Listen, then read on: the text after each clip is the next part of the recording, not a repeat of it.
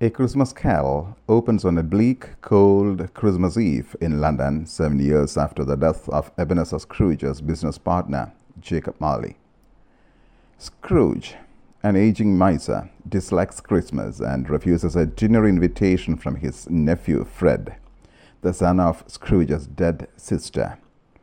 He turns away two men who seek a donation from him to provide food and heating for the poor and only grudgingly allows his overworked, underpaid clerk, Bob Cratchit, Christmas Day off with pay to conform to the social custom.